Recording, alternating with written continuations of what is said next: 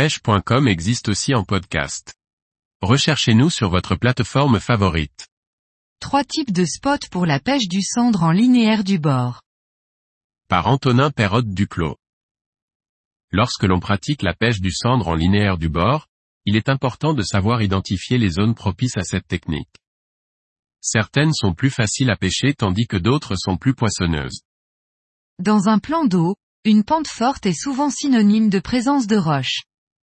Ce type de zone est loin d'être facile à pêcher du bord puisque l'on risque d'accrocher fréquemment en prospectant la zone.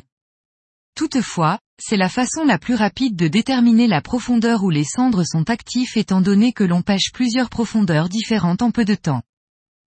Je vous recommande fortement de ne pas vous attarder sur ce genre de zone si vous ne souhaitez pas perdre la moitié de votre boîte de leurre en quelques heures. Il est tout de même important d'essayer ce type de spot si vous n'avez eu aucun résultat ailleurs ou que vous essayez de déterminer une profondeur de pêche à cibler pour la suite de votre session. Généralement bien plus simple à aborder, les pentes douces sont de bonnes zones pour pratiquer plus sereinement sans avoir peur de perdre vos. Ce type de zone est particulièrement propice à la présence de cendres lorsque le fond est composé de petites pierres et de gravier. En plan d'eau, les pentes douces sont faciles à trouver et permettent d'obtenir régulièrement des touches. Il sera ensuite de notre ressort de déterminer quel poids et type de leur utiliser pour capturer le plus de poissons possible. Au lever et au coucher du soleil, les pentes douces ne doivent surtout pas être négligées puisque les cendres viendront s'y poster pour chasser tout au long de la nuit.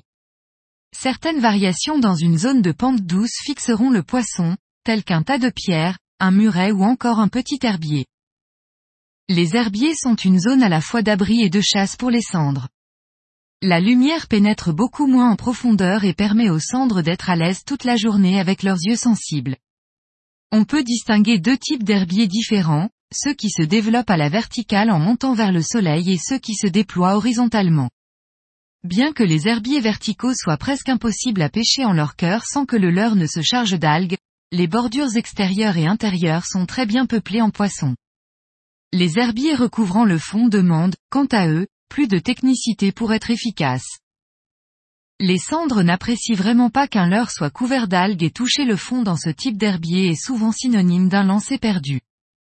L'objectif sera alors de trouver le grammage de leurre parfait, adapté à la vitesse nécessaire pour déclencher les attaques, sans jamais prendre contact avec le fond.